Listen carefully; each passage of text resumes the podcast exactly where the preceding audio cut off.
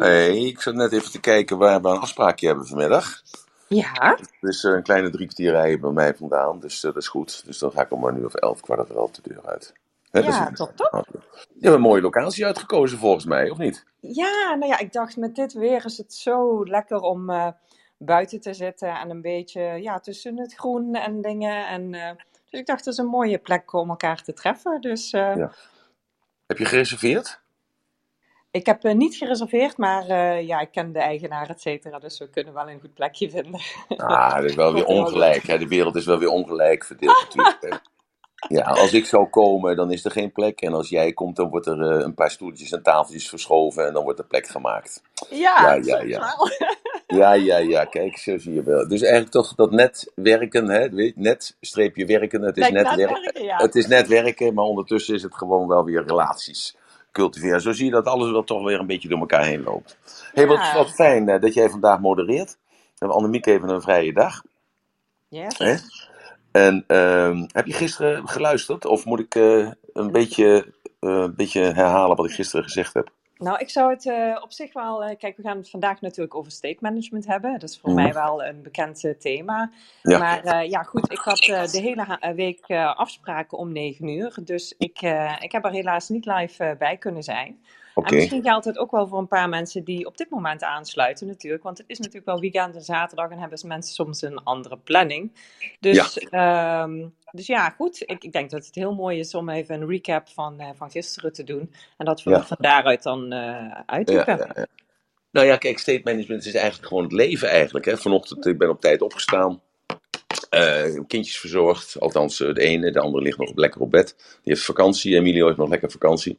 Ik heb eh, al wat gekookt. Eh, ik heb het, eh, de spaghetti al klaargemaakt voor mijn zoon voor straks. Althans, de, de, de bolognese, zeg maar als het ware. Dus gehakt, eh, aangekookt en aangebakken.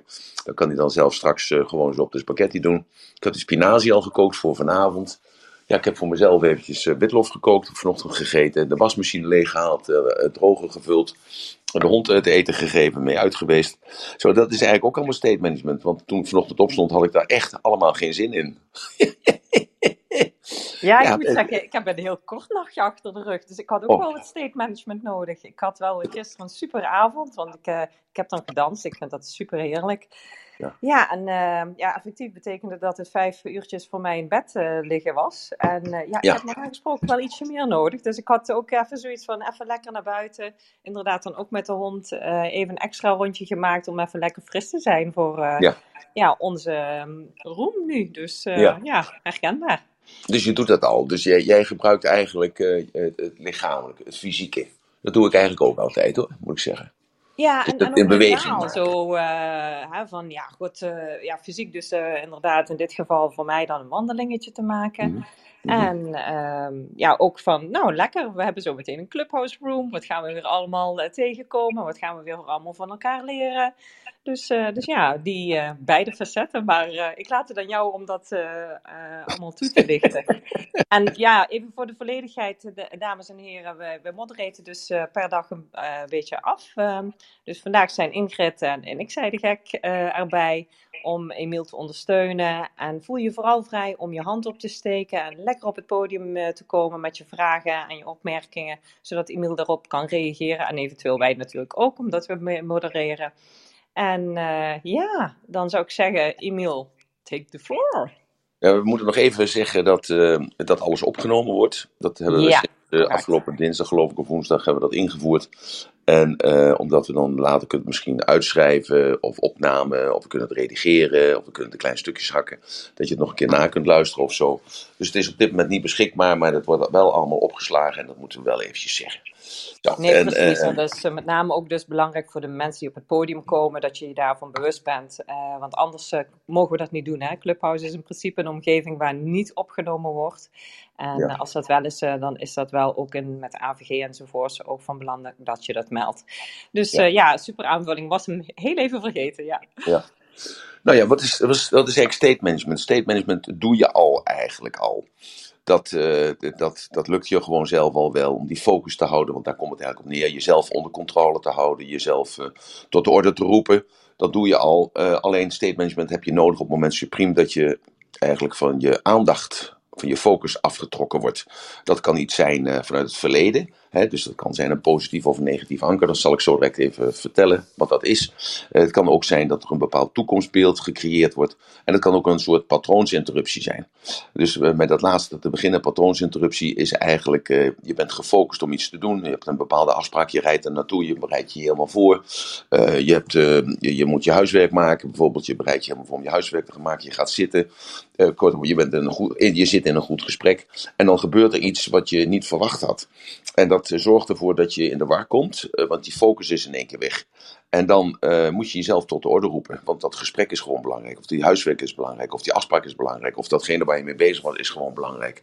Dus dat is een patroonsinterruptie. Dat, dat is iets onverwachts wat er gewoon dan gebeurt. En dat kan niet zijn wat je ziet, of wat je hoort, of wat je voelt, of wat je ruikt, of wat je proeft. En dan wordt je aandacht wordt afgeleid naar datgene wat je eigenlijk uh, niet wilt. Nou, en als je dat uh, gaat realiseren, dat dat vaak in je leven gebeurt, dan ga je ook begrijpen waarom je zo onrustig bent. Omdat je altijd van die aandachtspunten waar je op gericht was, wat voor belangrijk voor je is, dat je daarvan door het minste of het geringste, dat je daardoor afgeleid wordt. En daarom is state management is eigenlijk iets uh, tot de orde roepen, controle uitoefenen. Want normaal gesproken uh, wil jij uh, of dat nou bewust of onbewust is, of dat nou in de mens verankerd zit, daar wil ik geen oordeel over uitspreken. Maar je wilt een beetje controle houden over datgene wat jou overkomt en ook over jezelf natuurlijk. En die controle, dat kan ook dwangmatig worden, uh, zodat je alleen nog maar bepaalde regels hebt, die noem je dan misschien wel rituelen, dat je altijd aan alle regels houdt. En dan wordt uiteindelijk wordt je leven ook een beetje saai, want het wordt allemaal voorspelbaar. En dat is eigenlijk ook niet wat je wilt. En dan komt er een ander deel in jou, en dat is zo belangrijk om dat te begrijpen. dat het allemaal delen zijn in jou. Het, jij bent niet verslaafd. Nee, dat is een deel in jou die verslaafd is. Jij bent niet gefocust. Nee, het is een deel van jou wat gefocust is. Het is niet, jij bent niet uh, uh, uh, gek. Nee, dat is een deel in jou dat gek is. Jij hebt geen ADHD, dat is een deel in jou dat ADHD heeft. Jij bent niet dyslectisch, dat is een deeltje in jou wat dyslectisch is. Zo, en dus als je die het denktrand kunt volgen, en misschien kun je het niet volgen, maar kun je het gewoon accepteren, dan wordt het makkelijker om jezelf te behandelen. Want, en behandelen is een beetje een heel zwaar woord, maar ik noem het toch maar even zo, omdat als jij lijdt aan de etiketten die andere professionals uh, jou opgeplakt hebben, of mensen die uh, daarvoor gestudeerd hebben, of het een, een, dokter heet, of een advocaat heet, of een therapeut heet, en die heeft dat etiket eenmaal op jou geplakt, dan kom jij daar niet meer van af. Ik merk dat nu, ik, uh, ik geef mijn, mijn, mijn zoon Emilio, die gaat naar een internationale school. Uh, september. Daar komt dan een vraag voor. Heeft hij psychische afwijkingen of heeft hij psychische nood gehad? Dus ik dacht bij mezelf, ja, moet ik dat nu verzwijgen of moet ik dat niet verzwijgen? Hoe hij in die scheiding is beland als kind zijnde, hoe hij dan gevochten heeft om bij zijn moeder weg te komen, om naar zijn vader te komen. Hij had een selectieve ODHD en een PTSS. Ik denk, moet ik dat nu vertellen, ja of nee? Ik denk, nou, ik schrijf het toch op. En ja hoor, had ik het maar niet gedaan, daar komen allerlei vragen over. Ik moet allerlei rapporten laten zien. Omdat het etiket er eenmaal is opgeplakt door GGZ. Eh, wat achteraf helemaal gecorrigeerd is geworden door een andere psycholoog trouwens. Door, ook door een GZ-psycholoog helemaal uh, gezegd is dat is kletskoek. Daar heeft hij helemaal nooit aan geleden. Want als hij eraan geleden had, had hij er nou nog last van gehad. Maar kortom, ik moet nu allerlei rapporten gaan geven. Met andere woorden, op het moment supreme dat iemand anders jou een etiket heeft gegeven, dan uh, is dat vaak een leidmotief waar jij langs moet bewegen. En wat je uiteindelijk ook zelf gaat geloven. Maar wat nog veel erger is, is dat je jezelf een etiket geeft. Dat je jezelf een etiket geeft van, uh, ja, ik ben een dubbeltje, zal nooit een kwartje worden. Ja, maar luister, ik, uh, ik ben nou eenmaal dom. Ja, maar luister, ik ben nou eenmaal minderwaardig. Ja, ik, uh, ik kan gewoon niet spreken in het openbaar. Ja, ik kan geen moppen vertellen. Ja, ik moet luisteren. Ik blijf de rest van mijn leven altijd alleen, want elke relatie mislukt. Zo, dat zijn etiketten die ervoor zorgen dat je dus in een niet vermogende stemming komt. En het gaat altijd om, om wel in een vermogende stemming te komen. En dat vermogende stemming houdt alleen maar in dat je als het ware toegang hebt tot al de mogelijkheden die onze lieve Heer jou gegeven heeft. Want de mogelijkheden die onze lieve Heer jou gegeven heeft, die zijn ontelbaar, onbenoembaar. Die zijn zo gigagroot dat als je je negatief voelt, ja, dan denk je bij jezelf: ik kan niks, ik mag niks, ik hoef niks. Maar als je, en ik wil ook niks, maar als je je juist goed voelt, en dat begint bij een beslissing nemen van jezelf, en dat is state management, dan is alles, dan gaan alle deuren van alle mogelijkheden gaan open bij jezelf. En daarom uh, is er geen enkele guru, want er is maar één guru en dat ben je zelf. En als je dat realiseert, ja, dan, gaat de, ja, dan gaat alles open voor je. Dat is state management. En um, de state management is zo dat we geleerd hebben dat we controle willen hebben over omstandigheden. Daardoor is alles voorspelbaar. Daardoor hoeven we dan ook niet na te denken. We doen dat gewoon en uh, we handelen dat gewoon af. Uh, die realiteit die zorgt er vaak voor dat, dat je uit die balans of dat je uit die harmonie gerukt wordt. Uh, neem maar bijvoorbeeld het voorbeeld wat ik uh, van de week noemde. Dat was die brief van de SNS over de integriteitscommissie. Nou, dus die man, die uh, heb ik gebeld. En dan gezegd, maar luister, ik ben al 45, klant bij, 45 jaar klant bij jullie. jullie hebben een miljoen aan mij verdiend. Ik heb ook een miljoen aan jullie verdiend. Maar waarom moet ik nu in één keer 18 pagina's invullen en alle huurcontracten erbij doen? daar heb ik eigenlijk helemaal geen zin in. Dus weet je wat, maak mij met 250 dollar, euro over. Dan ga ik aan de slag. Waarop die man als antwoord gaf. Meneer Ratelband, als u dat niet meewerkt aan datgene wat wij u opdragen, dan zeggen wij de rekening op. Ik zeg nou, weet je, weet je wat je doet? Ik zeg, zet je dan lekker de rekening op. En dat was eigenlijk een soort patroonsinterruptie voor die man. Want er had nog niet één klant had gebeld, had zijn beklag gedaan. En zeer zeker niet een klant die had gezegd, dat weet je wat je doet? Stop jij eventjes die bankrekening in je reet. Want er zijn namelijk andere banken die gewoon wel met mij willen communiceren. En die gewoon mij wel in mijn waarde laten. Dat was een patroonsinterruptie.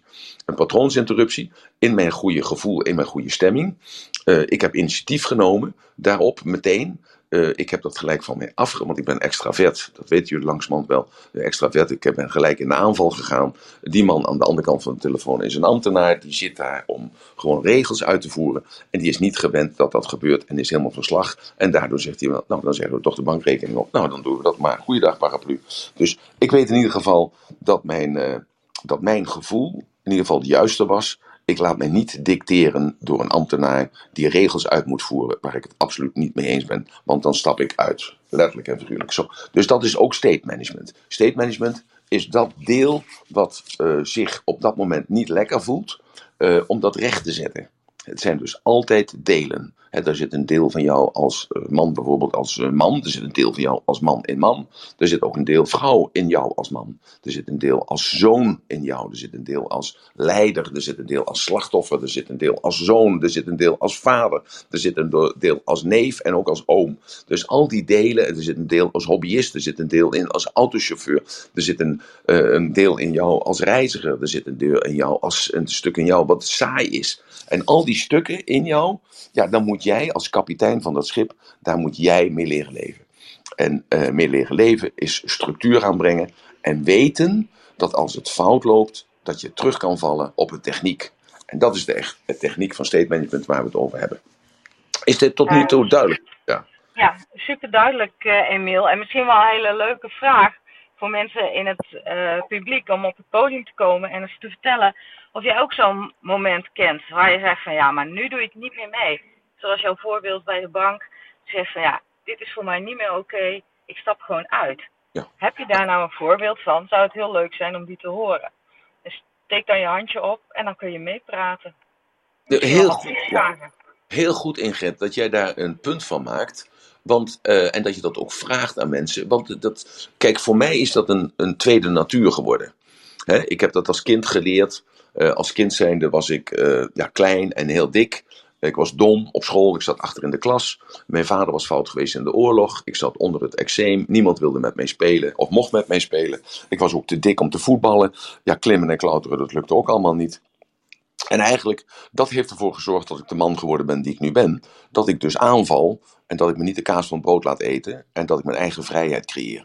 En zo zie je gelijk weer dat als ik dit verhaal zou uitdiepen, of jouw verhaal zou uitdiepen, dan blijkt dus het ergste wat in je leven is gebeurd, waar je misschien wel door getraumatiseerd bent geworden, dat dat eigenlijk ervoor gezorgd heeft dat je nu die persoon bent geworden die nu op zoek gaat naar wat nu werkelijk werkt voor jou. En dat is dan jouw pad, dat is dan jouw weg en dat is dan jouw opgave in dit, of opdracht in je leven, om dat te doen, A, voor jezelf en B, een voorbeeld te kunnen zijn voor mensen waar je van houdt, je kinderen, je relatie, je familie, maar ook een voorbeeld kunnen zijn voor andere mensen. Dus dat is heel mooi dat je dat benoemt, want ik denk altijd vaak, of ik denk eigenlijk altijd bij mezelf, ach, dat is toch niet zo belangrijk, want iedereen doet dat, maar dat is dus niet zo. Zoals jij ook jezelf nagaat en denkt bij jezelf, ja, uh, ik hou hem gewoon mijn mond dicht, want er zijn toch regels, dus die moet je toch volgen. Dus ja, ik hou gewoon mijn mond dicht. Dat doet toch iedereen zo? Maar dat is dus niet zo. Dus niet iedereen is zo zoals jij bent. Jij bent uniek, jij bent apart, jij bent gewoon ja, de, enige in het universum die zo is. Er zijn geen uh, twee gassprietjes aan elkaar. Er zijn geen twee eikenbladeren aan de boom gelijk aan elkaar. En zo zijn er ook niet twee mensen gelijk aan elkaar. Kijk naar je zusje of kijk naar je broer. Kijk naar je dichtste familieleden. Dan zie je dat er gewoon grote verschillen zijn. Heel goed ja. Ja. Uh, want ik denk dat vaak zo'n moment dat je echt denkt van, en nou is het niet meer goed voor mij, ik stap eruit. En of dat nou een relatie is, of een werkgever, of uh, eh, iets uh, op school. het zijn vaak wel momenten die je herinnert. Dat je echt denkt, ja, en hier stond ik voor wat voor mij belangrijk is. En dat zijn vaak momenten die waardevol zijn om te delen, omdat het anderen inspireert. Die soms nog blijven hangen in iets waarvan ze twijfelen. Zal ik hier uitstappen of zal ik hier een andere keuze maken? Ja, Wil je daar je vragen over stellen of over delen? Heel graag, dat horen we graag. Heel goed Ingrid, heel goed Ingrid. Want dat zijn juist de kleine dingen, hè, de zogenaamde onbetekenende zaakjes, die zo belangrijk zijn. En daarom zeg ik zo vaak van het gaat niet om de grote dingen, want die grote dingen die weten we allemaal wel. Maar het zijn juist die kleine zaken, hè, dat juist de, om iemand aan te raken of iemand een, een blik van begrip te tonen of iemand een woord van compliment te geven. Hè, zoals ik uh, vanochtend een interview las in de Telegraaf was het geloof ik, of het NRC, ik weet niet meer. Ik las een interview over een, een column, een column van iemand en die, die sprak over die vrouw die gebogen was bij Peter R. de Vries daar in de Leidse Dwarsstraat eergisteren. En uh, dat eigenlijk niemand daar aandacht aan gaf. Maar dat dat zo belangrijk is, dat dus iemand tijd, aandacht en liefde gaf aan Peter terwijl hij daar lag. terwijl andere mensen bezig waren om te fotograferen, om het, uh, om het beeld uh, te vereeuwigen, was zij alleen maar bezig met hem. En wat zij gezegd heeft, dat weten we niet. Wat ze gedaan heeft, dat weten we niet. We hebben alleen maar die foto gezien dat zij haar hand houdt op zijn borst of op zijn hand of wat dan ook. En hoogstwaarschijnlijk bemoedigende woordjes heeft gezegd: uh, de politie komt eraan, de ambulance komt eraan. Of, ja, en hoe Peter dat ge, gepercipieerd heeft, dat weten we natuurlijk niet. Misschien heeft hij het niet gehoord, maar we weten in ieder geval wel allemaal in deze room dat hij dat wel gevoeld heeft want uh, al zou het niet een fysieke gevoel zijn geweest, dan is het wel een energetisch gevoel dat hij op dat moment niet alleen is geweest. En dat brengt ons dan gelijk weer tot een punt van uh, dat als je weet dat je dat state management kunt, uh, kunt behappen, dat je dat kunt doen, dan weet je ook dat je mensen kunt creëren om jezelf heen, om jezelf, die je kunnen helpen dat is ook belangrijk, want als je in een niet vermogende stemming bent, dan begin je agressief te worden. Dan begin je te, te, te kijven of te schelden of te vloeken. Uh, van wanhoop begin je om je heen te slaan misschien. Uh, dan, uh, dan noemen ze dat, dan heb je een gedragsprobleem. Maar dat zorgt er wel voor dat je alleen blijft. En als je alleen blijft, is het toch vaak dat je als mens zijnde ja, iets mist. En dat is dan die hand, of dat is dan dat woord van de ander die jou eigenlijk ehm, ja, nou net eventjes dat setje kan geven wat noodzakelijk is om jezelf even tot de orde te roepen. Hele goede Ingrid. Maar er is geen behoefte toe, dat kan, dat mag. En daarom wil ik eigenlijk beginnen met de, de eerste. Er zijn drie componenten in dat state management die belangrijk zijn. En die je eigenlijk uh, gewoon heel wetenschappelijk zult moeten bekijken. En zult mogen oefenen voor jezelf. Want je doet het al je doet het al. Je, je, doet het je hele leven al. Als, als baby zijnde deed je het al. In de baarmoeder deed het hoogstwaarschijnlijk al. Alleen als je het een bewust proces maakt, dan wordt dat bewuste proces wordt een, een stukje herkenning. En die herkenning wordt een soort bevestiging. En die bevestiging wordt zo van, ja, dat doe ik toch al mijn hele leven. Dus wat is er nou bijzonder aan? Nou, er is niks bijzonders aan. Maar in de context van het probleem, hè, dus state management, uh, de, ik word uit mijn evenwicht gehaald, uh, is het wel een uitdaging om dus dat, die techniek dan te beheersen. Wat je dus schijnbaar je hele leven al doet. Alleen dan op dat moment, als je in een niet vermogende stemming bent, omdat je dus van slag geraakt bent, dat je dus daar toegang toe hebt. En eh, wat zijn er eigenlijk zaken die jou uit je, uit je doen halen? Hè? De zaken die je uit je doen halen zijn meestal zaken uit het verleden. Dat is ook zo'n raar iets. Dat, dat zijn geen dingen die uit de toekomst werken, dit zijn dingen die uh, gisteren gespeeld hebben. Dat, dat noemen we negatieve of positieve ankers. En, en wat is nu eigenlijk een negatieve of een positief anker? Dat is een stimulus-responsreactie. En de stimulus-responsreactie is, dat gebeurt op onbewust niveau. Uh, iemand zegt iets tegen jou en dat raakt jou. Daardoor word je verdrietig of daardoor word je juist blij. Dan koppel je die stem van die persoon koppel je aan dat positieve of aan die negatieve emotie. Het kan zijn dat iets of iemand naar je kijkt op een bepaalde manier. Een manier van begrip, of een manier van afkeuring, of een manier van tolerantie, of een manier van veroordeling. En dat veranker jij met die persoon. Dus dat, dat stimulus-responsreactie wil zeggen dat die persoon, of die omstandigheid, of die plaats, die geur of die kleur, dat gevoel, uh, dat geluid, dat, dat, dat beeld, dat wordt die negatieve reactie. Dat wordt die negatieve reactie. Want op het moment dat jij geconfronteerd wordt met dat negatieve of positieve anker, dat negatieve of positieve stimulus, dan schiet jouw neurologisch systeem in dat paadje wat toen de tijd gemaakt geworden is. En daarom is het zo belangrijk om te realiseren dat als je de hoogtepunten in je leven hebt, of de dieptepunten in je leven hebt, dan worden al jouw zintuigen worden daarbij betrokken. Daarom maken ze ook indruk op jou. Het woord indruk wil zeggen dat er wordt dus ingedrukt in jouw plaat. dus in jouw CD-ROM of in jouw, of in jouw uh, hoe noem je dat, in jouw uh, harddisk of in je, uh, of, of in je plaatje. Dus hè, noem het een vinylplaatje. Het maakt niet uit hoe je dat ziet. En dat wordt dus ingedrukt. Hoe meer emoties intens beleefd worden bij een ervaring, hoe, hoe meer elektronische, hoe meer neurologische paadjes er gemaakt worden in je hersenen. En we weten langzamerhand nu allemaal wel hoe dat werkt. Hè? Je, je ziet iets, je hoort iets, je voelt iets, je ruikt iets, je proeft iets. Je maakt iets mee.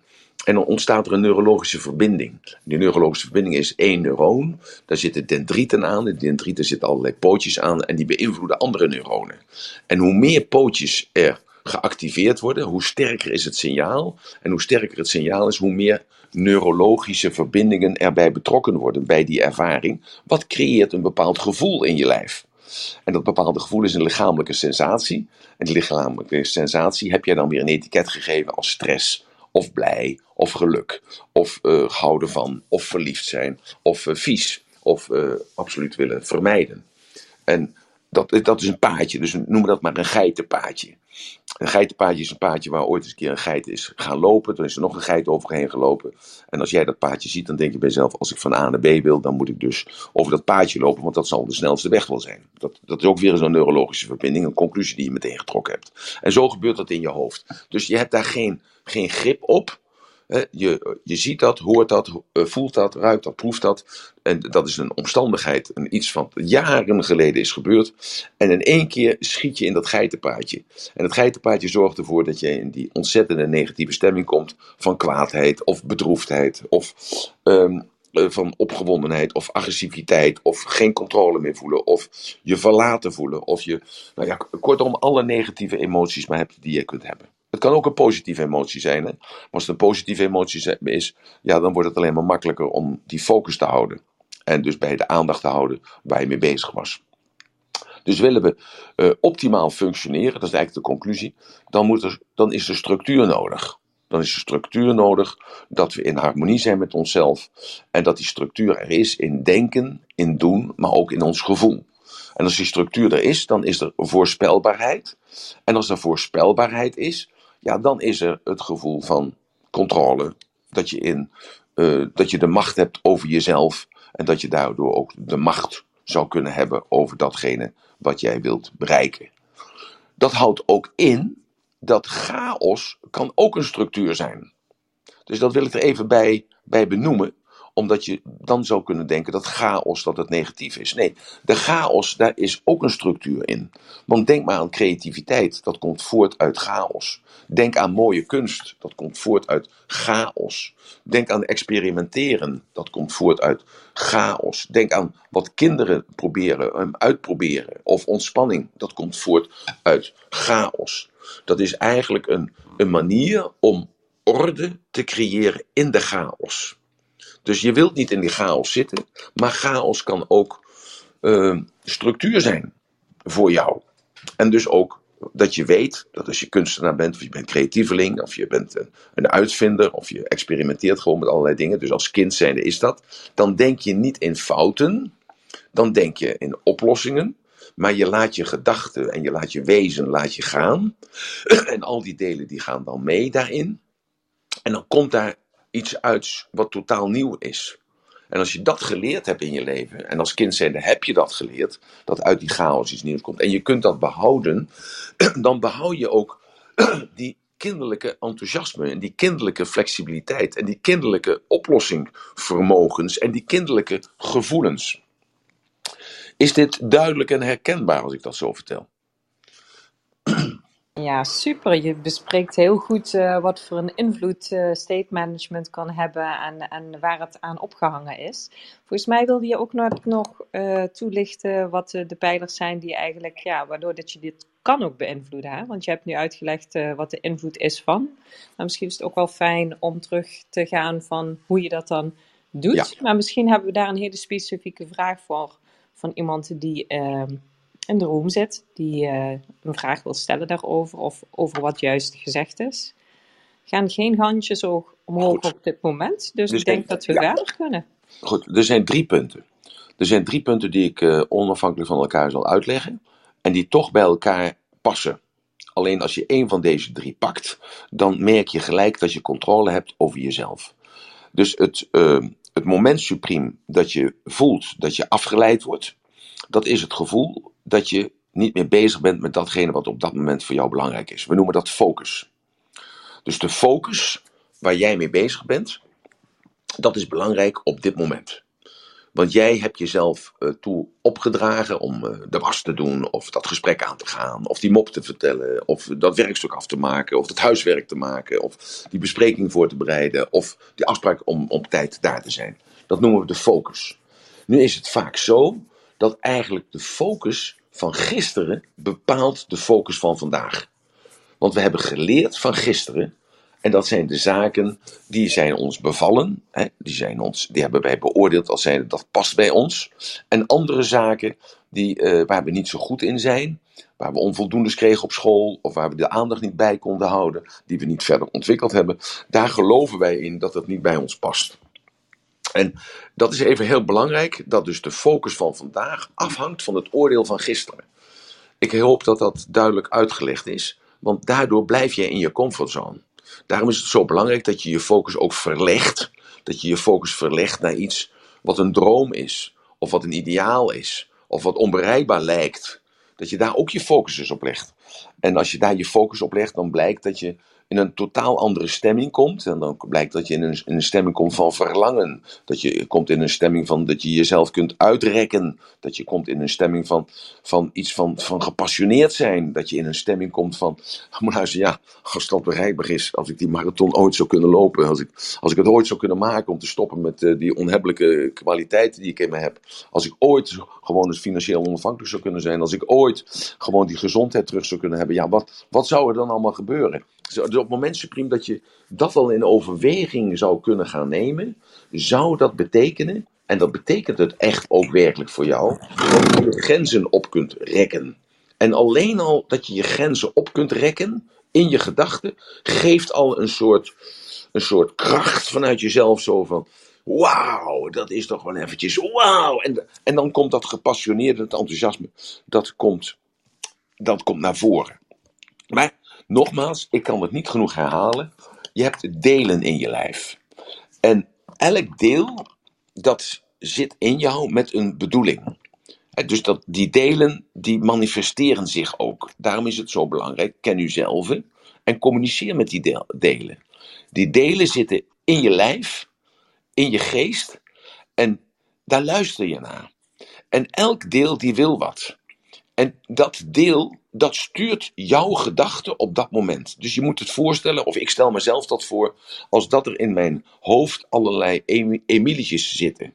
En die mannetjes, die, de, een die wil linksaf, de ander wil rechtsaf. De een die vindt het goed en de ander vindt het fout. En er is voortdurend een gekrakreel van stemmetjes en van verlangens van al die deeltjes. En ik zit daar dan boven, ik zit dan bovenop mijn hoofd als grote Emiel, zo, zo, zie, ik me, zo zie ik me dan zelf dan ook. En ik zeg dan tegen die stemmen, en nou je kop dicht houden. Je, allemaal je kop houden. En wat wil jij? En dan moet dat ene deeltje zeggen wat hij wil. En die wil uh, een lekker stuk worst. En uh, dan zeg ik uh, tegen het andere, ik zeg, wat wil jij? Zegt, ja, nee, maar je eet geen worst, want van worst eet je slecht. Oké jongens, dus wat gaan we doen? Gaan we worst eten of gaan we geen worst eten? Ja, ze beginnen met elkaar te discussiëren. Kop dicht houden. Maar luisteren, ik ben er mening toegedaan dat worst niet goed is. Want dat zegt dat ene deel. Die heeft mij dat ook een keer verteld. Waarom vlees slecht voor mij is. Dus we eten dat niet. Punt. Einde discussie. Zo, en dan komt er een ander deel die zegt: uh, We gaan sporten. En dat andere deel zegt: Nee, ik heb geen zin om te sporten vandaag. Zo, dan zeg ik, ja, maar sporten is noodzakelijk. Ja, dan komt er weer een ander deel bij die zegt, ja, maar je hoeft je niet altijd alles aan te trekken wat andere mensen tegen jou zeggen. Je moet ook je eigen leven leiden. En zo ontstaat er weer gekakreeld totdat ik zeg, koppen dicht houden, we gaan wel sporten of we gaan niet sporten. Want ik neem de beslissing daarin. En dat bedoel ik elke keer, dat je duidelijkheid moet creëren. Je moet duidelijkheid creëren in het gekrakreel van stemmen, van beelden, van gevoelens, van geuren en van smaken daarboven in je hoofd. En je doet dat al, want als je aan het eten bent en je proeft in één keer dat er schimmel uh, zit, of het, het, het, het smaakt verrot, wat doe je dan? Hup, je spuugt gelijk uit. Dan overleg je niet, je neemt gelijk actie. Dat is eigenlijk in wezen wat de focus doet. De focus wordt gelijk verlegd van lekker eten naar beschimmeld eten. Je spuugt gelijk uit. En dus, dus die vaardigheid heb je om die focus snel te veranderen. Dus als je die focus kunt veranderen en je weet al dat je het doet, waarom doe je het dan niet? Je moet je focus richten op de mogelijkheden. Dus wat kan ik in deze situatie doen? Je moet het eh, tellen op het, het focus uh, op het goede, op het mooie, op, op de liefde, op het licht, op het positieve. Op, alleen al de gedachten die je kunt hebben. Er schijnt altijd licht aan het eind van de tunnel. Als je daar eens aan denkt, hè, er schijnt altijd licht aan het eind van de tunnel. Wat doe je dan? Dan focus je op dat licht. Al is het maar een speldenknopje licht. Al is het maar een speldenkopje mogelijkheden. Al duurt dat misschien nog 365 dagen. Je focust op het eind van die 365 dagen. En je weet dat het morgen nog maar 364 dagen zijn. En je weet dat het aan het eind van de maand nog maar 335 dagen zullen zijn. Met andere woorden, focus op het positieve. Altijd focus op het positieve. Hoe ruzie je ook hebt, hoe vervelend je je ook voelt, hoe, wat mensen jou ook aandoen. Altijd teruggaan naar jezelf, naar dat deel dat tegen jouzelf zegt. Ik begrijp wel dat hij boos is. Ik begrijp wel dat hij agressief is. Ik begrijp wel dat hij teleurgesteld is. Ik begrijp wel dat hij zo doet. En ik rechtvaardig het niet. Want ik heb er niks aan. Dan merk je gelijk dat je je focus houdt bij jezelf. Dus dat is een heel simpel iets. Dus je ziet heilige mannen zoals Nelson Mandela, of de Dalai Lama, of de paus, of als, ja, noem ze allemaal maar op. Die heilige mannen, die, die kunnen zich concentreren op het positieve. Ze richten zich op het mooie, ze richten zich op het licht. En als je richt op het, richt, als je je richt op het licht, dan ben je ook verlicht. Dan ben je verlicht, want dan loop je in het licht. Want het licht komt vanuit jezelf. Is dat niet een mooie focus? Denk daar nou eens over na. Ja, prachtig, uh, Emiel. Echt, uh, het, het, klinkt uh, hè, echt dat dat heel veel uitmaakt. Maar misschien zijn er meer mensen die zich dat afvragen. Wij zijn natuurlijk geen heilige mensen. Dus hoe doe je dat nou gewoon als uh, nou ja, Ingrid uit Leeuwarden? Uh, ja. En ik ben ook al benieuwd, hè, los van hoe jij dat doet. Misschien zijn er mensen in het publiek die dit al gewoon jaren kennen en doen. En daar iets over willen delen. Die zeggen van, hé, hey, ik doe dat op die manier. En dat we ja. zo van elkaar kunnen leren. Dus heb je daar een voorbeeld van en een tip voor mij bijvoorbeeld, uh, steek dan je handje op en kom op het podium meepraten. Want die voorbeelden die zijn ontzettend waardevol. En mocht niemand uh, dat zo direct hebben, dan hoor ik graag van jou, Emiel. Wat jij voor tips hebt om dat nou ja, voor gewone mensen, zeg maar, dan te doen. Ja, maar je, te zijn. kijk, motivatie is erover nadenken. Dus je moet er even over nadenken. En dus dat doe je nou. Je zit nou in die room en je hoort mij praten. En je denkt bij jezelf: ik snap er helemaal niks van. Of uh, ja, ik pak er wel wat uit. Of hé, hey, dat voorbeeld dat past op mij. Hey, hij heeft het tegen mij. Want uh, dat doe ik. Ik dacht altijd dat ik de enige was in het leven. Of hè, zo. Dus het gaat erom dat je erover nadenkt. En als je erover nadenkt, dan realiseer jij je dat je dat dus ook altijd al doet. Alleen duurt dat misschien te lang. Want je bent ergens mee bezig, je bent ergens op gefocust. Iets of iemand haalt je uit je focus, je haalt je aandacht weg, je aandacht wordt verlegd. En je kunt niet meer datgene afmaken waar je mee bezig bent. Dus je moet jezelf tot de orde roepen. En als je dus gaat begrijpen dat heilige mannen, hè, dus daarom noem ik de paus, of de Dalai Lama, of de imam, hè, of de priester, of uh, ja, de, Nelson Mandela, ik geef Martin Luther King, ik geef hem even een aantal uh, mooie voorbeelden van mensen die echt dat kunnen, die dat meesteren. Uh, mensen die helemaal, uh, helemaal uh, afgestudeerd zijn in yoga of in meditatie kunnen. Dus die kunnen dat, die doen dat. Het is alleen een kwestie van je aandacht richten. Je aandacht richten en geloven van, ja, dat licht schijnt in de duisternis. Dus het licht is in jou. En als je dat licht nou aansteekt, dus je geeft er aandacht aan, want dat is het enige wat licht vraagt, aandacht. En als je daar aandacht aan geeft, dan wordt dat licht wat groter. En als het licht groter wordt, ja, dan, dan straalt het van binnen naar buiten. En als er dan iets gebeurt wat negatief is, ja, dan kleurt het vanzelf minder negatief in, omdat je licht verlicht bent. Het is eigenlijk te simpel voor woorden, maar het, zo werkt het. Een kind doet dat al. Hè? Hoe vaak zeggen we niet tegen kinderen: Jantje lacht, Jantje huilt. Ja, Jantje huilt, Jantje lacht. Gewoon, wat, wat doet hij? Hij verlegt gelijk, of zij verlegt gelijk die focus van datgene wat pijnlijk is, naar het kusje wat hij krijgt. Of het, het, het, het, het, het natte washandje wat hij op zijn, op zijn gezicht gedrukt krijgt, omdat hij gevallen is. Dus de aandacht verandert gelijk. En wij kunnen dat ook. Wij kunnen dat ook. Dat zit in jou. Je moet er alleen even bij stilstaan, hoe vaak je dat al gedaan hebt in je leven. En als je dat niet meer herinnert, vraag dat dan aan je geliefden. Of vraag het aan je vader en moeder.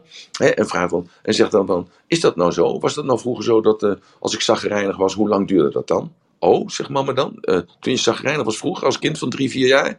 Dat duurde maximaal uh, 20 seconden. En uh, als ik kwaad was, ah, dat was je eigenlijk nooit. Maar als je het al was, dan was het met 15 seconden was het voorbij. En als ik pijn was en ik liep te janken en te schreeuwen. Hoe lang duurde dat dan, mama? Ja, als ik even aandacht aan je gaf, dan was het weg. Zo. Dus je, doet het, je hebt het je hele leven al gedaan. Dus waarom zou je het dan niet bewust maken en er gebruik van maken? Want jullie weten allemaal nog hoe dat leerproces is.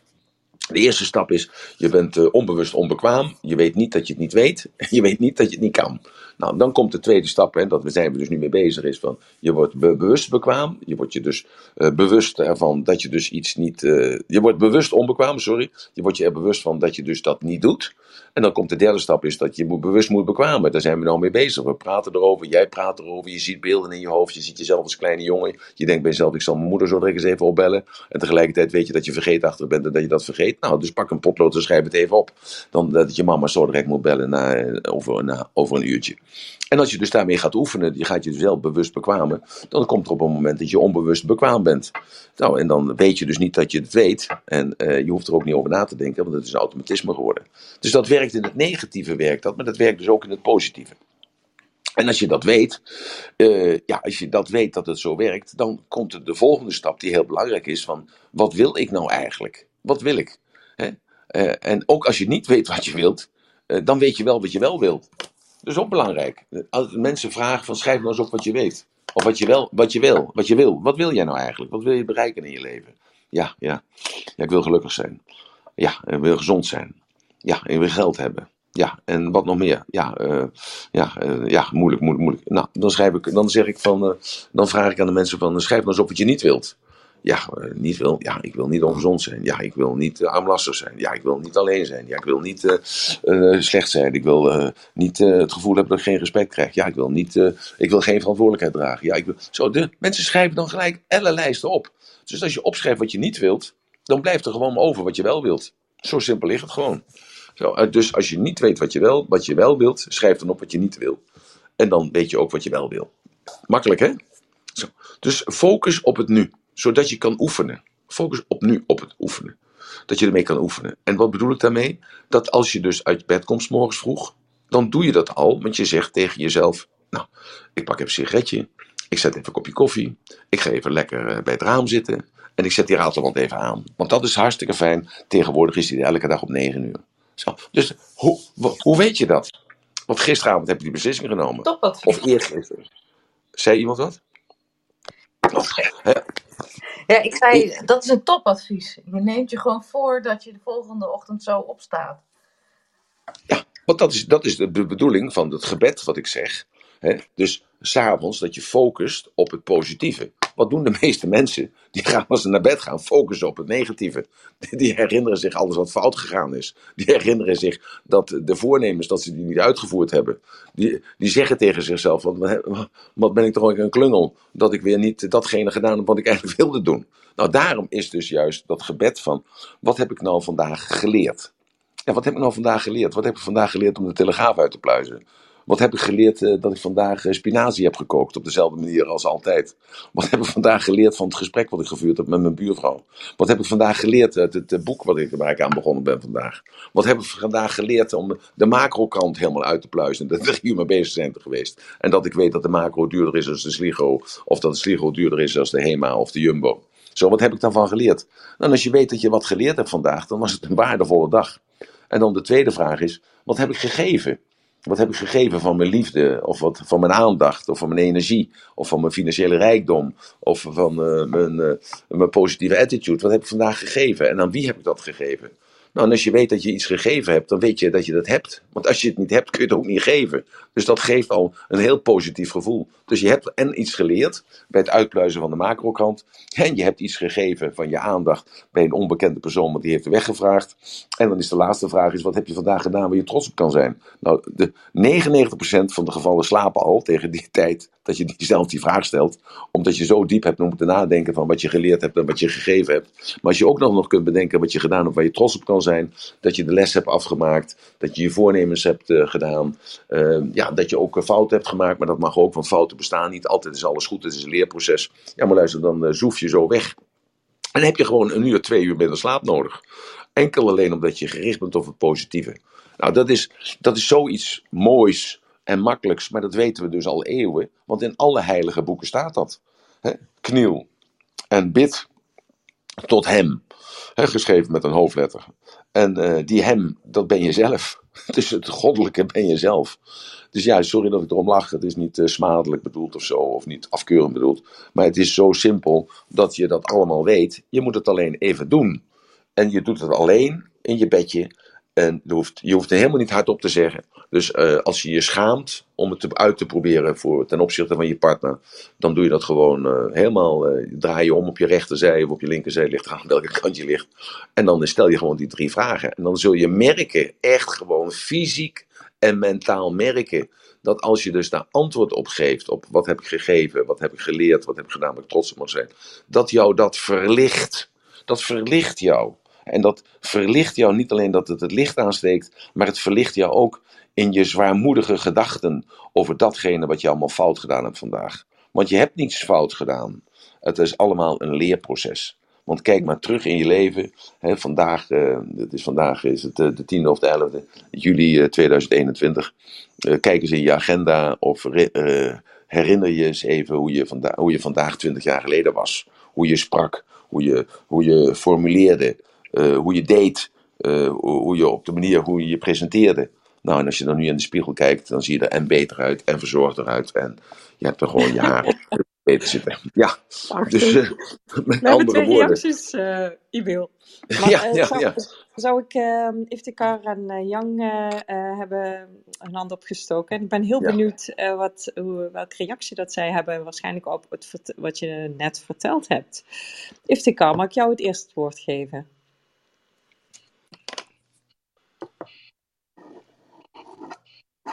Je bent nog gemute, Iftikar. Yes, daar ben je. Goedemorgen. Het is, eh, het is weer wennen om eh, de knop weer uit te zetten. Goedemorgen. Ja, Nou, vertel. ik, wou, ik wou doorgeven, ik zat eh, afgelopen wij- dagen een beetje minder in de room van Emiel, eh omdat wat dingen ehm, bezig waren, druk waren. Ehm, maar wat Emiel net zei, dat triggerde mij om even hand op te steken.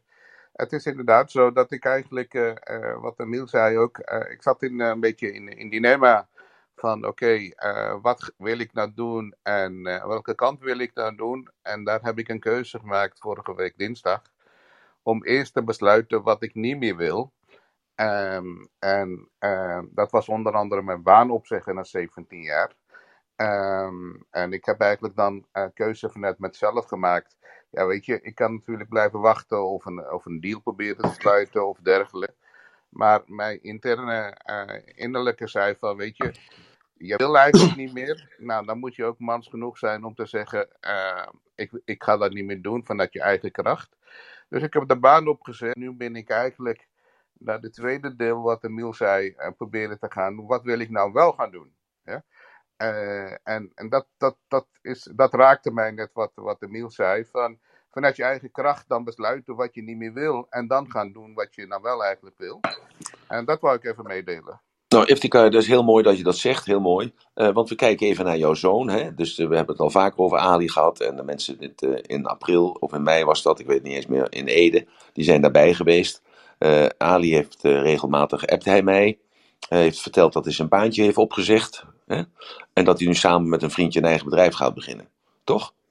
Is dat uh, ook een soort uh, inspiratiebron voor jou? Dat hij uh, dat die sprong durft te maken? Dat je denkt bij jezelf, als hij het kan, dan kan ik het ook? Nee, nee, Ali, Ali heeft zijn baan niet opgezegd. Ik heb mijn baan opgezegd. Oh, maar Ali zei tegen mij dat hij zijn baan heeft opgezegd. En dat hij een bedrijfje begint met, met, een, met iemand anders. Nee, nee, dat was ik. Dat is oh, was jij dat? ja. oh, dat?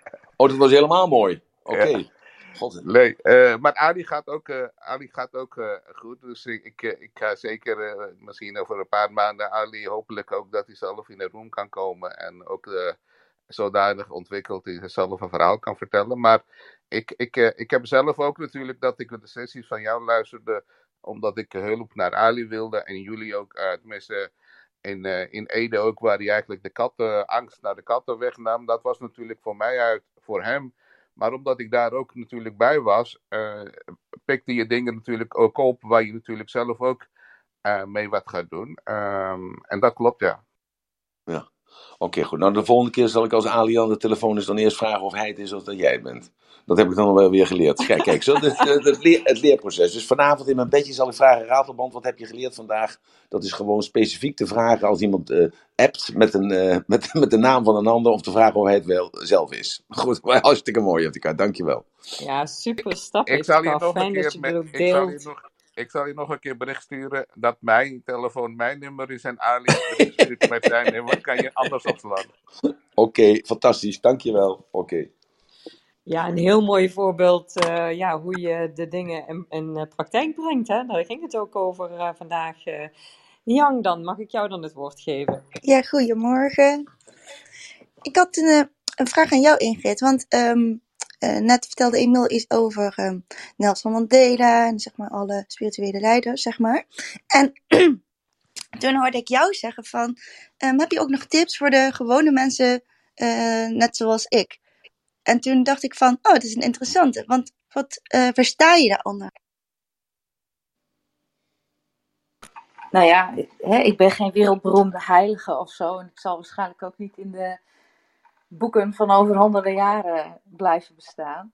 En ik denk dat mensen die uh, dit onder de knie hebben, uh, zoals Nelson Mandela, dat, dat, dat dat maakt dat ze zo, nou ja, ver gekomen zijn of zo. Voor bijzondere, we vinden dat niet voor niks een bijzondere prestatie. Is... -hmm. Ja, nee, maar um, ja, nee, ik snap wat je bedoelt. Maar het ging eigenlijk over de praktische dingetjes die iedereen dan kan toepassen, zeg maar. Want in principe um, staat dat los, denk ik. Hè? Van, natuurlijk is het natuurlijk ontzettend uh, uh, mooi dat deze mensen er zijn en dat er een voorbeeld aangenomen wordt, zeg maar. Maar um, hetzelfde um, goddelijke zit zeg maar ook in ons en in jou, uh, waarvan we allemaal gebruik uh, kunnen maken, zeg maar. Dus zie jij dat dan anders? Mag ik daar even wat op zeggen? Uh, kijk, Jan, jij praat vanuit jouw religie en vanuit jouw kennis en vanuit jouw bewustzijn. En um, jij praktiseert dit al. en waar, ik had jouw naam ook kunnen noemen, alleen de kans dat mensen in de room jouw naam kennen is eh, ongeveer uh, 1 promiel. En als ik zeg Nelson Mandela of de Dalai Lama of de paus, dan spreekt dat meer aan. Dat uh, wil niet zeggen dat je altijd moet kijken naar ver van je bedshow. Maar je moet juist kijken naar de mensen die dichtbij jou zo zijn. En, en dat is eigenlijk een beetje de, de uitspraak. Dus als Ingrid dat zo zegt, die zegt: Ja, maar luister, ik zie dat dan van verre. Ik zou dat eigenlijk ook wel willen.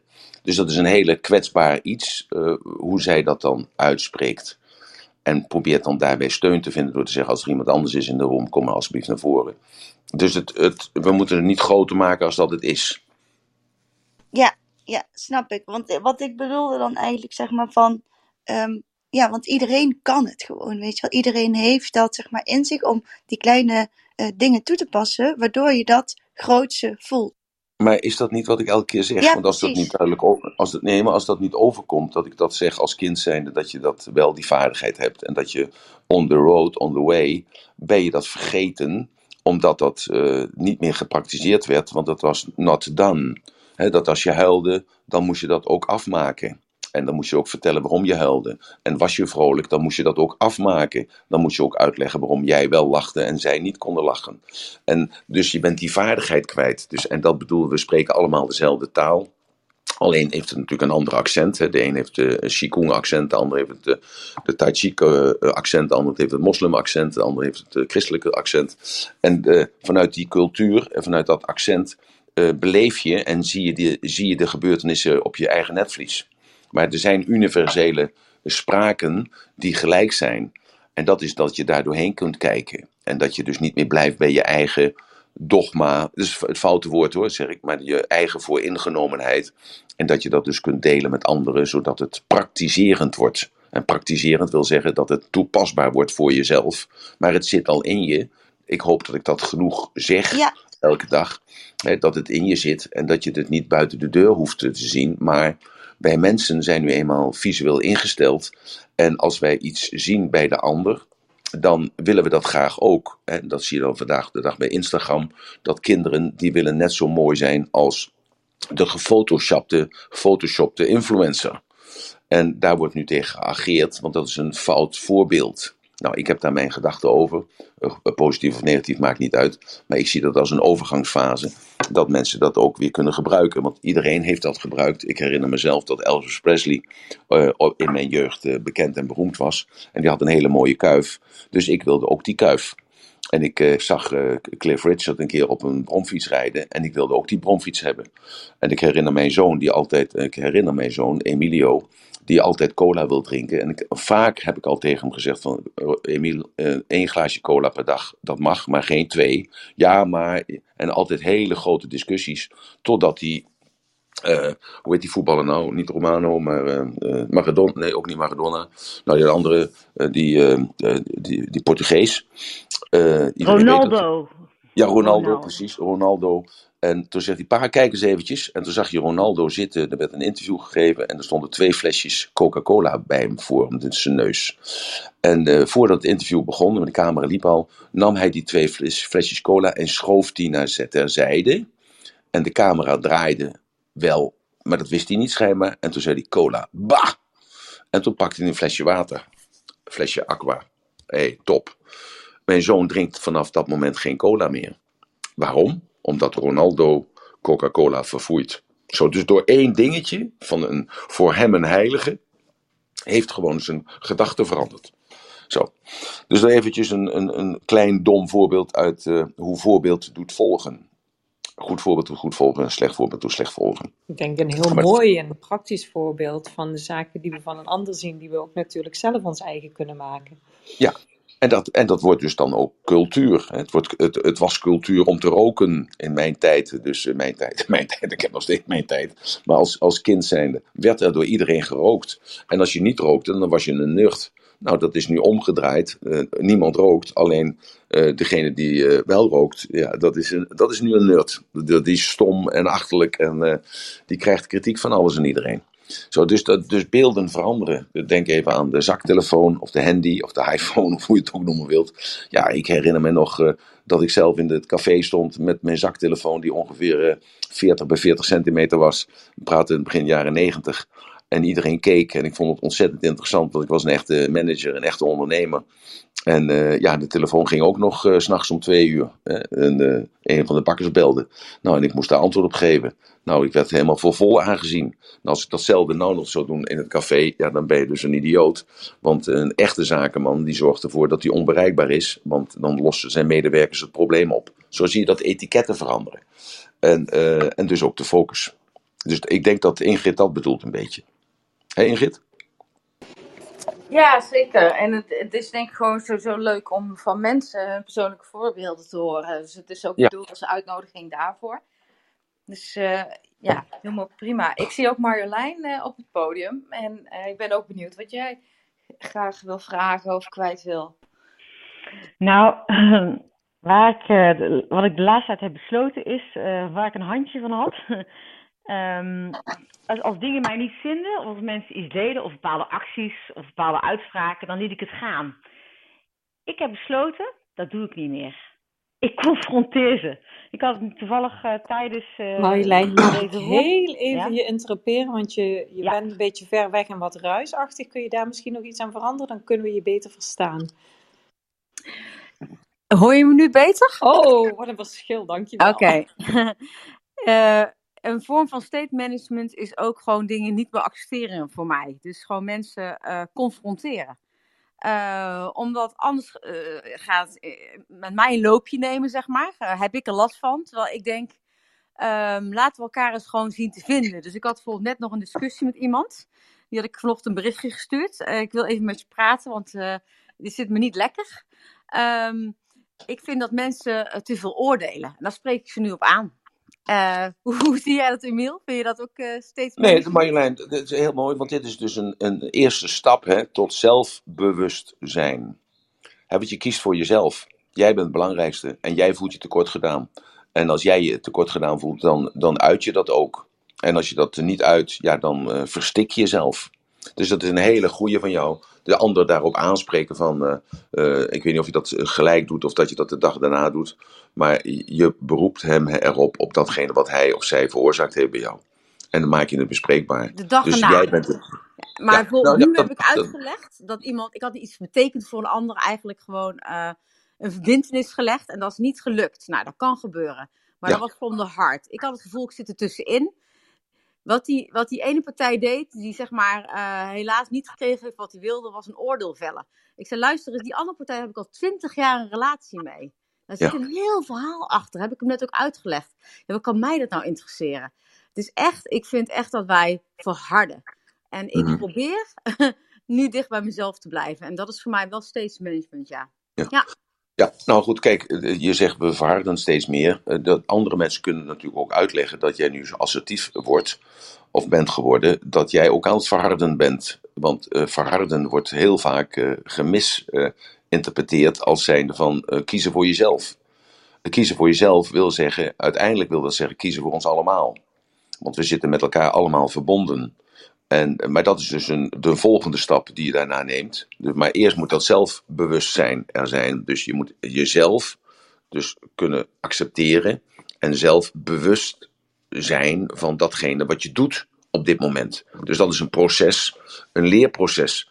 En als je in dat leerproces zit, dan, dan zul je eerst misschien een beetje uit moeten wijken naar het, het harde, het eh, ongenuanceerde, het confronterende. Eh, ja, en da- daar zullen mensen aan moeten wennen. Je zult er zelf ook aan moeten wennen. En daarna zul je daar dus een soort evenwicht in vinden.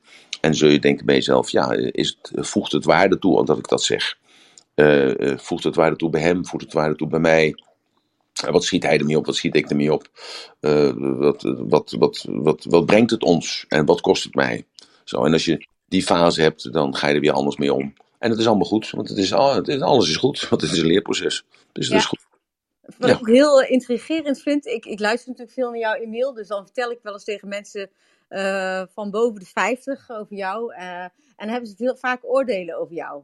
Ja. Terwijl- en dan ga ik het omdraaien. Dan zeg ik, maar ja, Emiel, het is niet om te slijmen dit hè, die heeft wel ontzettend veel energie. Heb jij dat ook dan?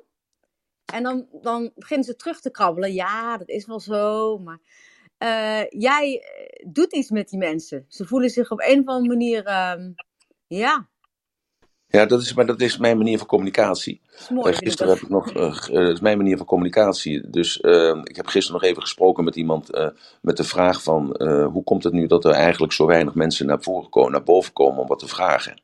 Ehm, toen gaf die man mij als advies van misschien moet je minder snel praten. Misschien moet je minder harde voorbeelden geven. Misschien moet je grotere stiltes laten vallen. misschien moet je het gewoon als voorwaarde stellen. Zo zijn er, waren er allerlei zaken uh, die, uh, die hij mij adviseerde. En waarop ik tegen hem zei, ik zeg maar luister, ik zeg, het heeft met mijn uiterlijk te maken. Ik zeg, want ik kan nogal uh, agressief kijken of agressief overkomen, terwijl dat helemaal niet de bedoeling is. Hij zei, nou, dat heeft het absoluut niet mee te maken. Hij zegt, want je bent een ontzettend aantrekkelijke man. Ik zei, nou ja, ik zeg, uh, dat, dat is waar eenmaal. Nee, zegt hij. Hij zegt, uh, dus je hebt heus wel die zachte componenten in je. Nou, dat klopt ook wel, want als je Body Logic naar me kijkt, dan zie je heel veel ronde punten en weinig rechte stukken. Dus dat klopt ook wel. Uh, alleen, het schijnt iets te zijn in mijn communicatie dat mensen zich aangesproken voelen. Dat zal er wel mee te maken hebben dat ik direct communiceer en niet via allerlei metaforen spreek en niet via allerlei verzachtende submodaliteiten spreek, maar dat ik het benoem omdat ik een erge hang heb naar duidelijkheid.